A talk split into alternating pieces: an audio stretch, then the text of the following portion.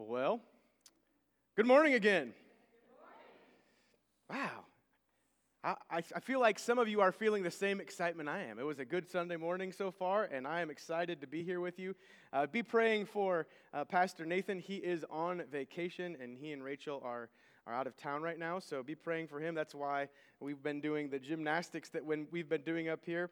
But it is a good day all the same, and we are so excited to be celebrating what God is doing in our midst, in and through us here at First Baptist Church. And uh, we are grateful to be able to celebrate Him today. This morning, we're going to be looking at Romans chapter 5, one of my favorite passages in the Bible. And I feel like I say that a lot, but that's okay because I'm allowed to have lots of favorites. It's the Bible, right? There's no limit on how many favorite Bible passages I think you're supposed to have.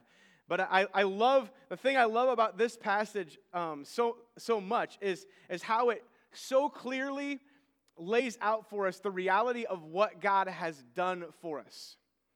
The, the, the truth of, of how far God is, has been willing to go and continues to come to pursue us in, in our lives.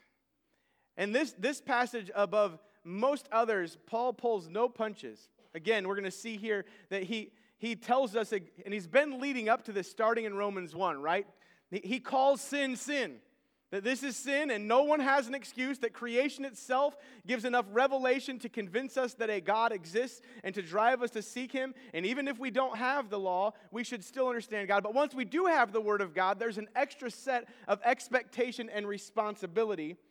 And all of that Paul is using to lead up to the fact and to, to demonstrate the fact over and over and over and over and over and over again that we cannot do it on our own.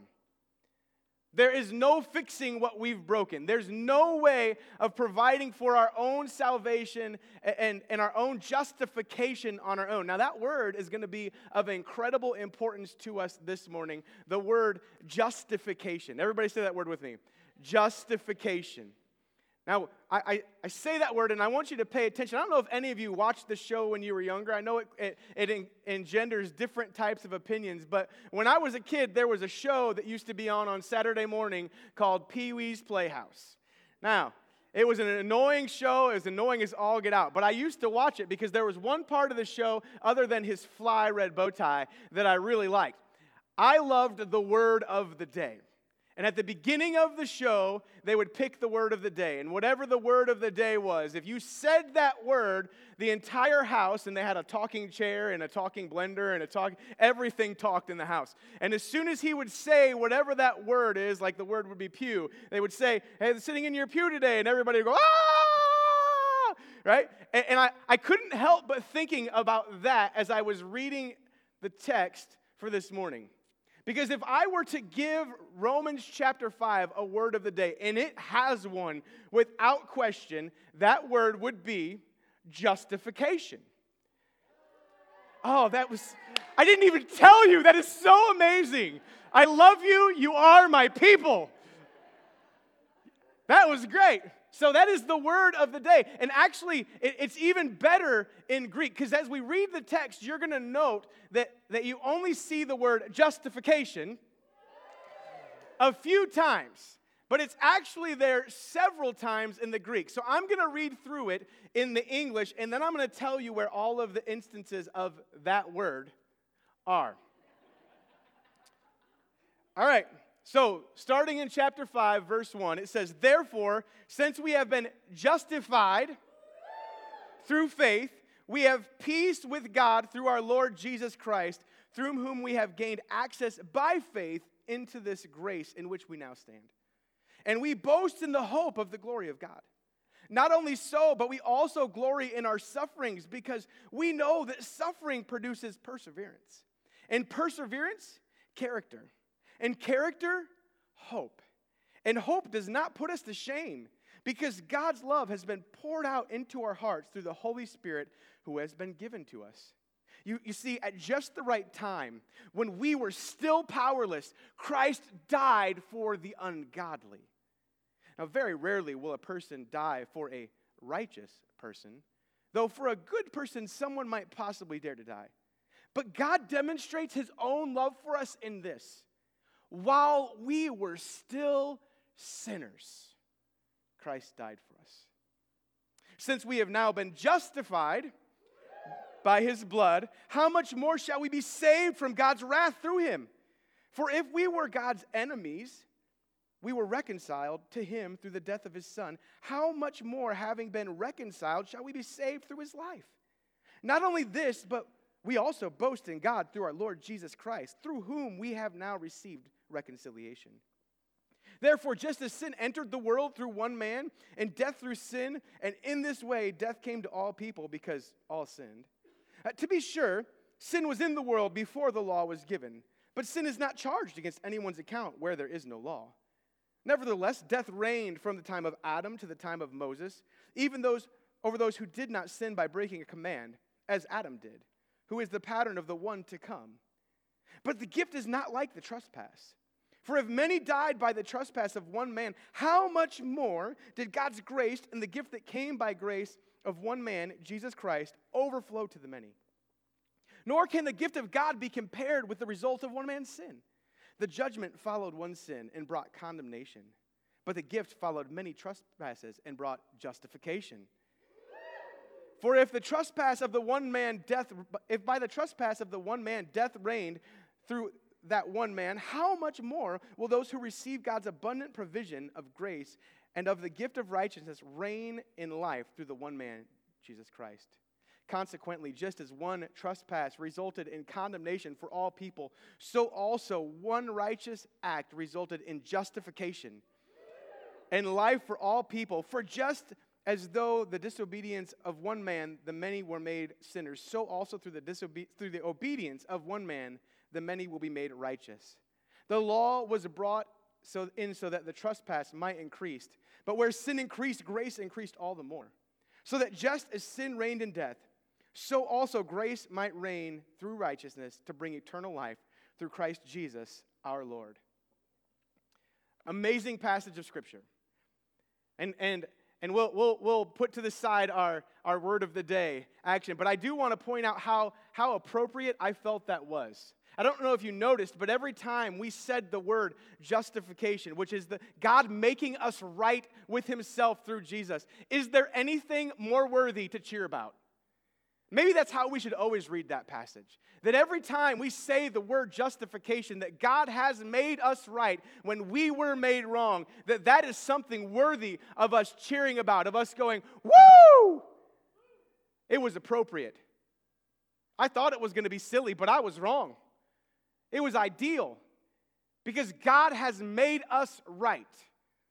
One pastor said, It's just as if I never sinned.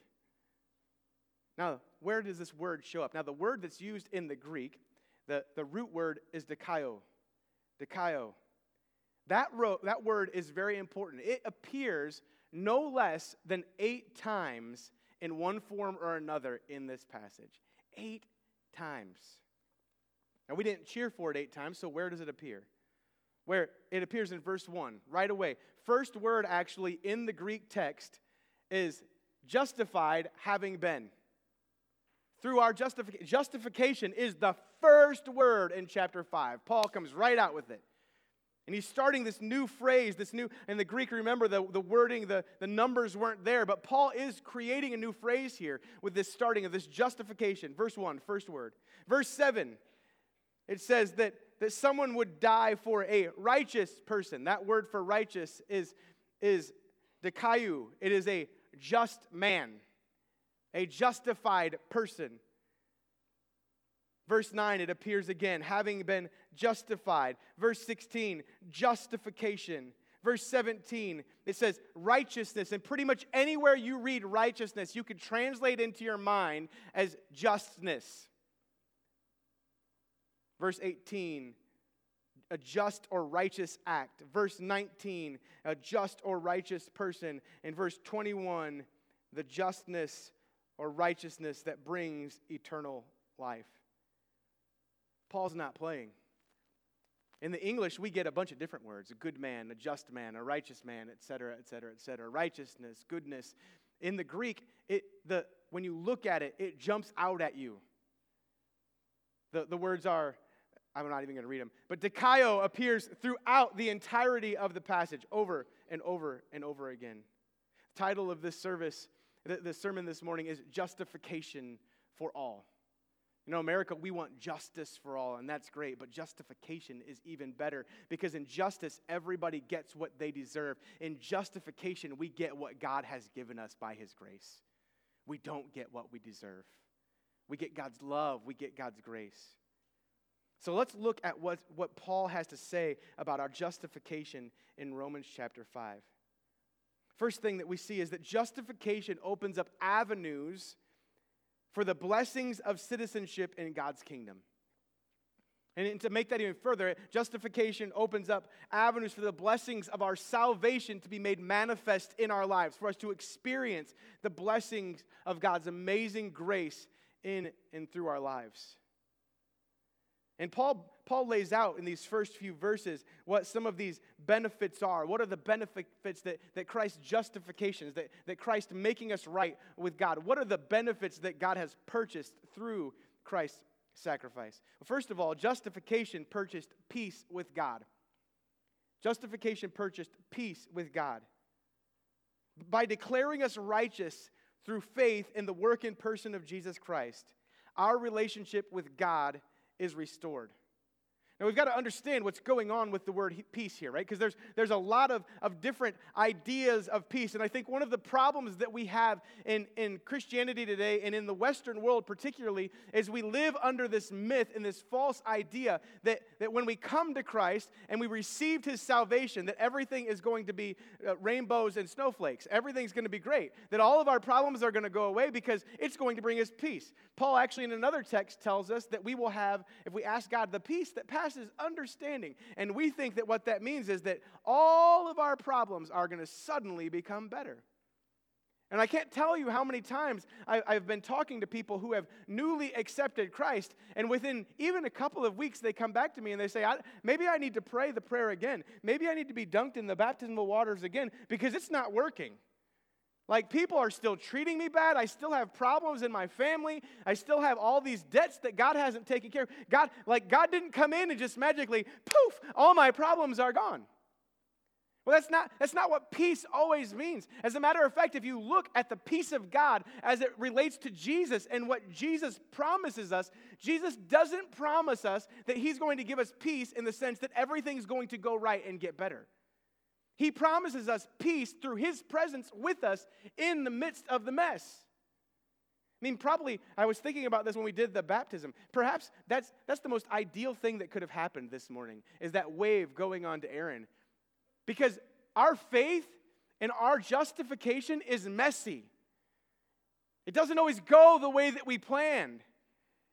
But in the mess, there is beauty because we have, we, while there may be mess down here on this earth, we have peace with God, that our relationship has made right. We have harmony with God. The peace that it's talking about here is, is a military thing, it is a cessation of hostilities. That the wrath of God that Paul has talked about over and over again in preceding passages has been placated. You know, Paul talked earlier, right, that we, we are building up for us ourselves, storing up for ourselves the wrath of God. And we talked about that it wasn't about a present reality, but potential for the future. That if we keep living in sin, that there is a sense that there is an account that is being held that we will pay for, that punishment does await those of us that do not turn to Christ in faith. But the, the beauty of justification, the beauty of Christ making us right through his shed blood, is that account is expunged, that record is cleared, and we are good with God. Now, we may still have to deal with the difficulties of our realities down here, but we're good with God. We can be confident that we are right in our relationship with our Maker. And that does, in turn, provide us a sense of security and peace in our hearts and minds, but it doesn't remove our problems. I want to put a pin in that because Paul's going to come back to that in a minute. Justification takes us out of the crosshairs of God's wrath and of our well earned punishment. Jesus mediates our peace with God. Jesus intervenes, as, as it says elsewhere in scriptures, and stands as our advocate between us and God. And God sees us as just because by faith, when He looks at us, He sees us through the blood red filter of His sinless Son and His sacrifice. God doesn't see us in our sin, but He sees us in Christ. In faith in what Christ has done for us, justification purchased peace with God. Second, justification provided grace to support us. Paul says that it's, it's in this grace, by faith, and into this grace in which we now stand. Because, of our, because our relationship is made right, because we now do have this harmonious relationship with God, and, and we don't, we're not at odds with God anymore. We are welcomed into God's presence, and we can stand before Him without fear. We can come to Him with our prayer requests. You, you don't need to go to someone who, who is holier than you. You don't have to go to someone who is better trained than you. You don't have to go to someone who is further along in their spiritual journey and has gotten more right than you. Uh, spoiler alert, none of us really have. Uh, you, you can go to God on your own. You can go to your own knees and call out to God wherever you are, whatever you're facing, whatever you've done. And the Bible tells us that if we call out to God in faith, that He will hear us. That, that as the passage will tell, as the scriptures will tell us later as we look in Romans, that, that nothing separates us from the love of God any longer. If we turn over to Ephesians chapter 2, Paul, Paul goes further into this. It says, For through him, Christ, we have both have access to the Father by one Spirit. We, we have access to God we go back, it says, He came and, and preached peace to you who were far away. This is Jesus. He preached peace to you who were far away and peace to those who were near. Christ came bringing peace. We talked about that, right? Right relationship. And when we accept that right relationship, it allows us into the presence of God without fear of retribution. We stand in the amazing grace, the unrelenting grace of Jesus Christ. We can approach the throne and, and this, this passage is meant to give the picture. Paul is, is giving the picture of, of, of someone being ushered into the courtroom, into the throne room, if you will, of a ruler. And the picture is, is that when we accept the grace of God by faith, that Jesus ushers us into the presence of the Father, advocating for us and introducing us to God as, hey, this is my child. This, Maddie, this, this one that was baptized this morning, this, she came to me. She accepted my, my, my gift of grace by faith. She, she's one of yours. She belongs here. This is Sean. This is Jennifer. They've accepted you and they've accepted my grace. And, and they're, they're my brother and sister. They, they are part of our family, they are citizens in our kingdom.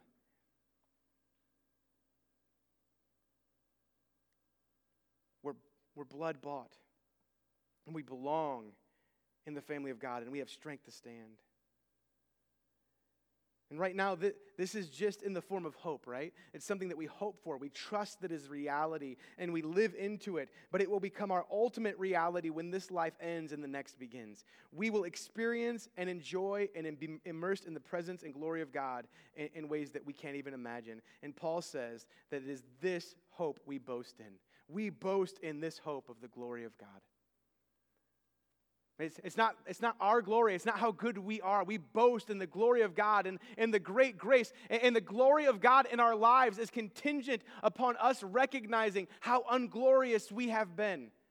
That is the glory of God, that God, the great and mighty creator of this world, still chose us, still came to die for us on the cross, still calls us to himself because of his grace. What a glorious and gracious God we serve. Justification provides grace to support us, strength to stand. But justification goes a step further. It gives purpose to our problems. Remember, we talked about peace, and I said we're going to come back to that? Justification gives peace to our problems. Paul says in verses 3 to 5 not only this, but we glory in our sufferings because we know that suffering produces perseverance, perseverance, character, and character, hope. And hope does not put to shame because God's love has been poured out into our hearts through the Holy Spirit who has been given to us. This is, the, this is one of the glorious pieces of the gospel that we've got to remember in salvation. That suffering won't stop. Christ says, In this world, you will have trouble, but I give you my peace. Suffering doesn't have to tear us down through the power and presence of God. Suffering and struggles don't need to leave us empty and worn out and beaten down and defeated. God redeems even our pain through his power in our lives. even our pain has purpose, even our problems do positive work in us. You see, we need to understand that God's work of justification is a continuous work. We, we like to think of salvation being this punctiliar event. And what I mean by that is if you think about uh, uh, the timeline of our lives, right? We think of it as being a period on that line. That right here, I accept, I came to the front, I kneeled, I prayed, I accepted Jesus Christ, and so I was saved. I was justified. In that moment, justification. Woo! I'm saved. And that's true. But the Bible tells us that our justification began long before we were born. As a matter of fact, if we read Scripture and we take it as it, as it stands, it says that our justification, our salvation, our redemption began before the foundations of the world. That God had a plan for your redemption before He created anything that we have ever seen. That God has been working in you and bringing you to a point of decision throughout your entire life that your justification has been a process, right? That has led you up, and at that point, you make that decision. But you know, at that point, the justification process doesn't stop. God continues to work out and in and in and through you his salvation and his plan. Right? Paul says that I, I, I, work out my, my salvation with fear and trembling. That isn't Paul saying, oh, God might, might all of a sudden decide he's going to swap me. That's not it. Paul says, I just want to make sure that I live in this truth that God has brought to me. I want to be faithful to this God that is so faithful to me. And his fear and trembling isn't that God is going to fail him. You know what his fear and trembling is? That he's going to fail God. That's legitimate. And we have to consistently keep our eyes on Christ so that we follow him and live in the hope that we proclaim. Paul says that suffering produces perseverance. The word used here means to hold up under. Interesting side note, it's tattooed right here on my arm. It means to hold up under, to, to, to, to live under the weight of life. It says that suffering produces perseverance. Living, living in the difficulty and the stress teaches us how to live in the difficulty and stress of life, to hold up under the difficulties of life. Our struggles provide us with opportunities to practice what we preach, to live out the life that Jesus died to purchase us in the midst of whatever comes our way. You notice I, I talked to those we baptized this morning and I said, Have you accepted Jesus Christ as your Lord and Savior? Yes, I have. Then there's a second question Do you promise to do all you can to live your life with it, for Him with all your heart, soul, mind, and strength? Yes. You see, the, the importance of, of our baptism and our signs isn't just what happens when we go under the water, but the life and when we come out of it, but the life that we live when we step out of the tub. It's the life that we live after that process that matters most. Who will you be in faith?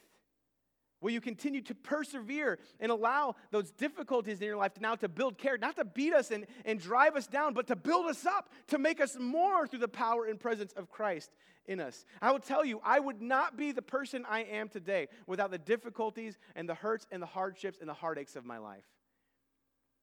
Eh, rarely is there a time that I will talk about my past and my history and the salvific process that God has brought about in my life where people don't come up and say, Oh, I'm so sorry that you had to deal with that. And I'm like, I'm not. I'm not. Did I want to do it when I was going through it? Absolutely not. Would I have chosen it for myself? Absolutely not. But would I trade the difference that God has made in my life through those terrible situations no, because God has made me in and through the fires of trial. And He's doing the same with each of us. He's producing character within us. The more we practice what we preach, the more it develops into recognizable features within us. We are transformed into the image of God's Son, Jesus Christ. And character built within us produces hope. It is the hope that comes from experience the glory of God as it works through us. Because here's the truth if God can do such amazing things in and through us in the midst of the worst moments of our lives, imagine what awaits us in the full manifestation of His presence one day in His glory. It is unbelievably wonderful. May we rest in that hope. It's been said that pain is weakness leaving the body. And sure, maybe that's true in exercise. But perhaps in this context, in the context of this passage, we might say that pain is the opening of avenues for God's strength to enter our lives. And Paul says that in, in my weakness, your strength is made perfect. Our justification open avenues for the blessings of citizenship in God's kingdom to be demonstrated. But what we, we also need to realize is the manner in which our justification comes to us. Because the manner in which God secured our justification is the clearest demonstration of his love for humanity. The manner in which God secured our justification is the clearest demonstration of his love for humanity. Now, I'm going to unpack that a whole lot. Because it's really actually kind of simple. Because the amazing part of God's, the justification that God brings about our lives is that God justifies us while we are unjustifiable. God justifies us when there's no reason to do so. There's no merit for which God can build on. There's, there, there's nothing that, that, that would lead God to believe we're going to move in that direction, that we are completely and totally without hope lost on our own. Paul has hammered that down, and now he's finally into justification, the good thing that God does in and through us, in spite of how terrible we've been. In spite of how prone we are to failure and falling and wandering off, that God continues to do his work of justification. He continues to chase us down. Just like the song sang this morning as we, we sang the truth of Scripture, that we were the prodigal and God continues to, to wait for us to come home with open arms, but that we're also the sheep that wandered off and that God chases us to the mountaintops and finds us and brings us home. That God searches and waits and welcomes us home with open arms, regardless of how deep deep our failures have been. God justifies us when we're unjustifiable. verse 6, it says this You see, at just the right time, when we were still powerless, Christ died for the good enough, right? That's what it says. That Christ, Christ died, and, maybe not, I, I, maybe I read that wrong. That Christ died for the godly enough. Those that had, had gotten themselves just right enough. And he's like, okay, well, you're not quite there, but that's good enough coming. It's not what it says, is it? While we were powerless, Christ Jesus died for the ungodly, the unrighteous. Paul then talks about two men, right? That there's a just man and a good man. Now, what's the difference between these two things? What's the difference between a righteous or just man and a good man? Well, well, a just man is one who does right. And Jesus is the only just man, and ain't nobody was jumping in line to die for him, right? As a matter of fact, they killed him for being a just man. This is a truism in life. And if you've ever been the good kid, you get this. Nobody likes a goody goody right? There's, there's plenty of people who have been just that have not received their just reward. Nobody wants to die for that good person. As a matter of fact, we want to find a way. We, we work hard in our lives, don't we, to try to bring that person who's doing good down a level so that we can make, rather than trying to climb up and do better, we know there's no hope of that. So if I can just knock them down a few notches, then we're, we'll be on the level playing field here. Paul says, ain't, ain't nobody dying for a just man. A good man may or may not be just. Most likely it wasn't because it's talking about the benefactor system in Rome. Someone that, that would put money down to, to pay to help people to gain citizenship or, or come in to, to buy houses, to come into Roman society on a more full level. And, and Paul says someone might die for a good person like that. A good person is one who does good for others, someone who benefits you and, or society at large. Scholars would even take this a step further to say that, that what they're talking about here with someone dying for a good man is not the person at all, but the cause for which the person stands. Now, we get that, right? That makes sense to us as Americans. It's, that's why we're so intent about standing for the national anthem. It's why, it's why we put our hands over our heart while we're saying the Pledge of Allegiance, because we know for us, the flag is about more than just a symbol. It's about the people that have given their lives so that we have the freedoms that the flag represents, right? That's, that's what we talk about. And so there, there are many of us that we talk about them here, that, or there are many that have given their lives for the greater good for, for the cause, for the good of the cause. And, and Paul's saying there, there are some that, that would be willing to die. They would sacrifice themselves for maybe someone who is objectively doing more or benefiting society more, or for a cause that benefits others. But here's the truth let's be honest. There may be some who are willing, but no one really wants to do it. Here we have Christ, who was both righteous and good. He is the perfect Son of God. But is there anyone who has done more for humanity throughout all of history? And he died for sinners. He didn't die for just people, he didn't die for good people. He died for dirty failures, for sinners like you and me. Not only that, but verse 10 takes it a step further, as I noted earlier. That God didn't, Jesus didn't just die for us while we were sinners, but while we were active enemies of God, while we were actively rebelling against God. We didn't just accidentally violate God's standards for our lives. We chose those things. We continue to choose those things. Even as followers of Christ, as we know, all, we, have talked about it, all the, the Bible does a lot of times is reveal to us how bad we really are at doing what God has asked of us. And a lot of times we continue to rebel. You know why we rebel? Because we like the things we're doing, because we enjoy it. Don't let anyone tell you different. Sin is fun. If it wasn't, everybody wouldn't be doing it. But this is the one thing that we can say literally everybody's doing it.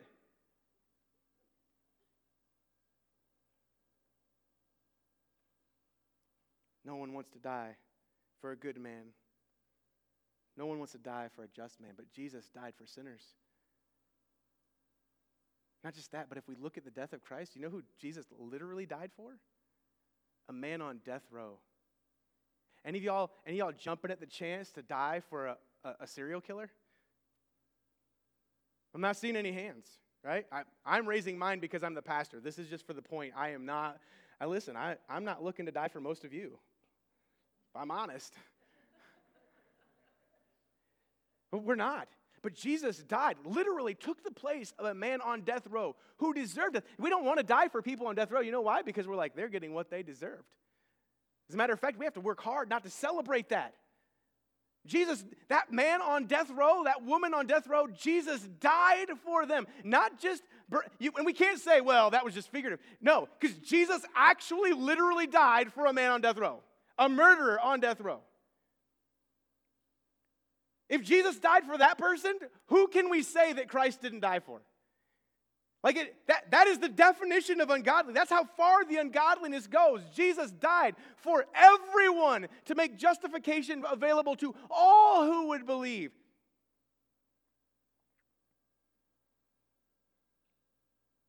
Jesus died for ungodly sinners who were his enemies and made a way for those who had no chance on their own, and we are all included.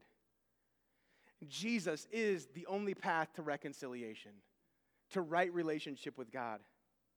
And again, I want to emphasize this because it's so important for us to know today. God didn't wait for us to get right to call us to Himself. Eh, hear me. A gospel that requires us or anyone else to get it right or to become worthy before coming to God is no gospel at all. I will say that again.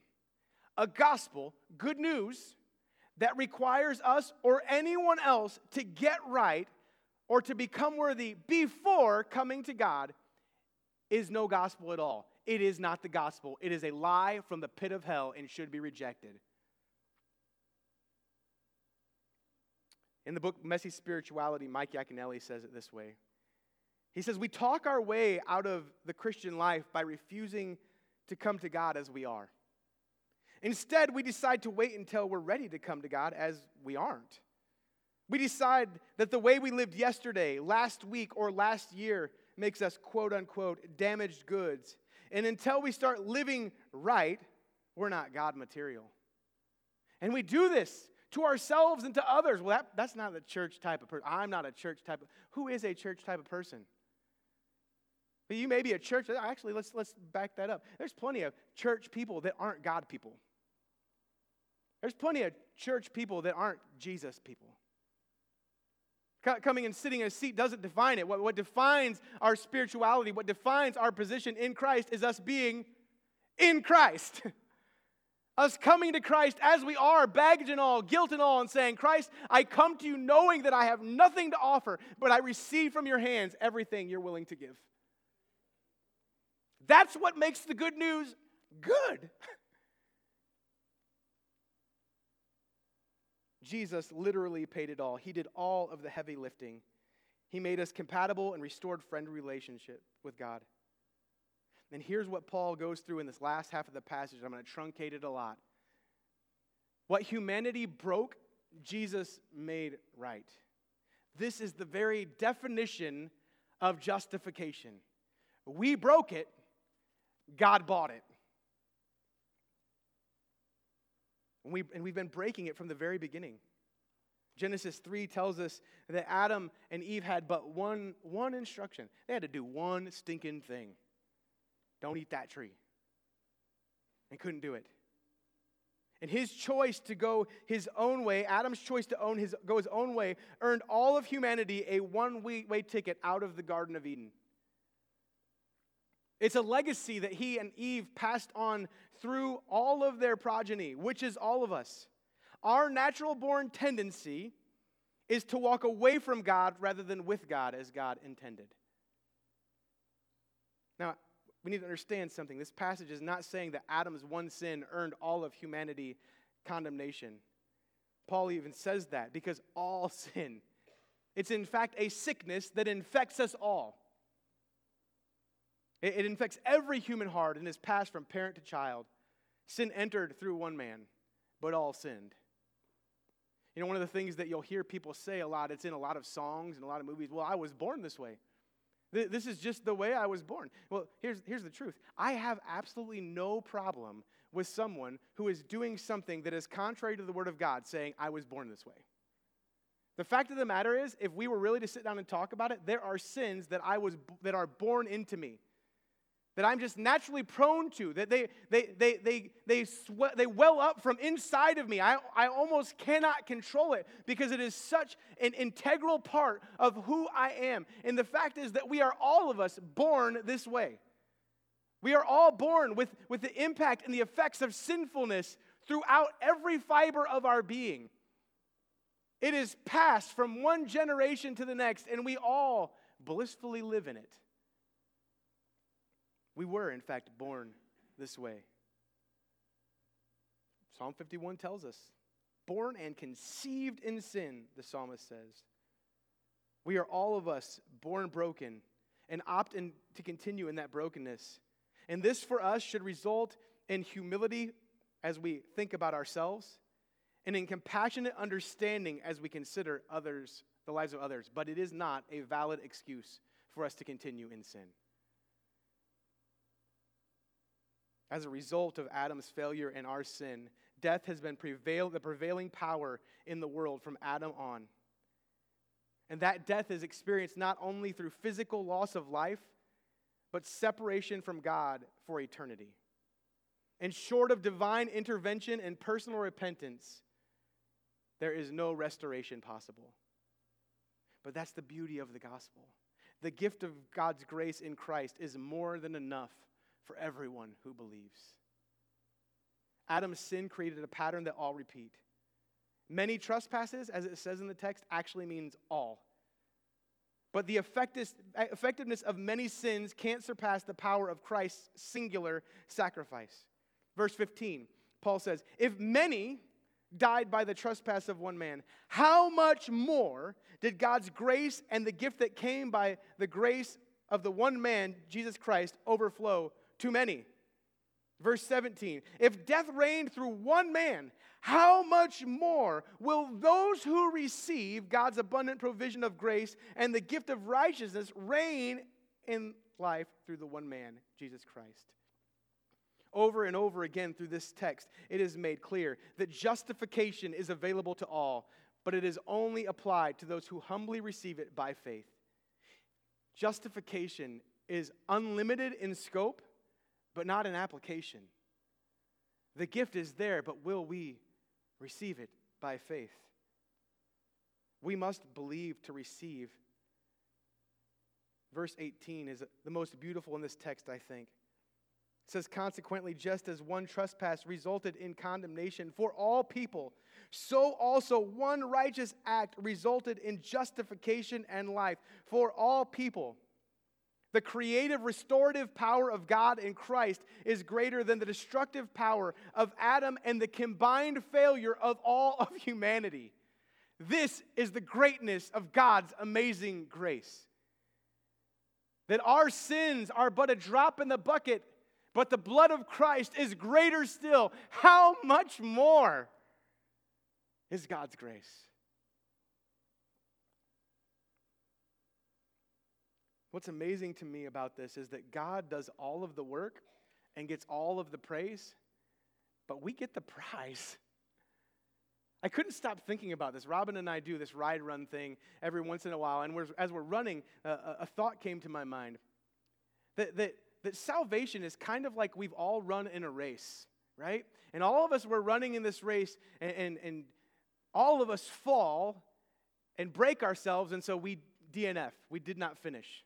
We couldn't make it. We weren't, we weren't prepared, we weren't ready, and all of us were broken. But Jesus, the consummate best runner ever, comes and, and blazes the trail and wins the race. And at the end of the race, we're standing at the, the podium and they call Jesus up. The winner of the race is Jesus Christ. And everybody's like, ah. And Jesus comes up and they hand Jesus the, the first place ribbon. And Jesus is like, oh, thanks for this. And they're like, well, Jesus, this comes with a $10,000 prize. And Jesus is like, well, give that to all of them. What? Oh, Jesus got the adulation, he got the praise, but the prize goes to those that didn't finish the race, that couldn't cut it. And you know what even makes it worse or better, depending on how we look at it? Is Jesus doesn't care about the prize. You know why? Because we're his prize, the bride of Christ. And, brothers and sisters, we got a face that only a mother could love. We are ugly people. Our hearts are ugly. But Jesus, as sinners and, and enemies of God, but Jesus still offers to us freely the prize from his effort in his work. We are his prize. And he loves us with a grace that is above and beyond what we deserve or could earn, and it lasts forevermore. This is justification. We are made right. And God continues to make us right through His power and presence. And there's nothing that we could do to unearn His justification because there's nothing that we did to earn it.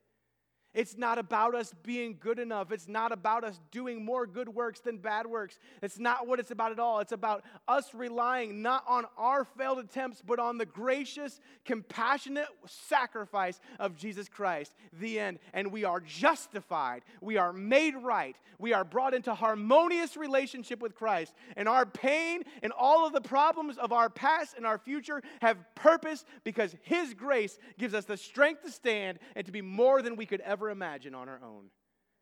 Because we are justified, we are made right, we are made new by the power and the presence of the crucified and risen Son of God.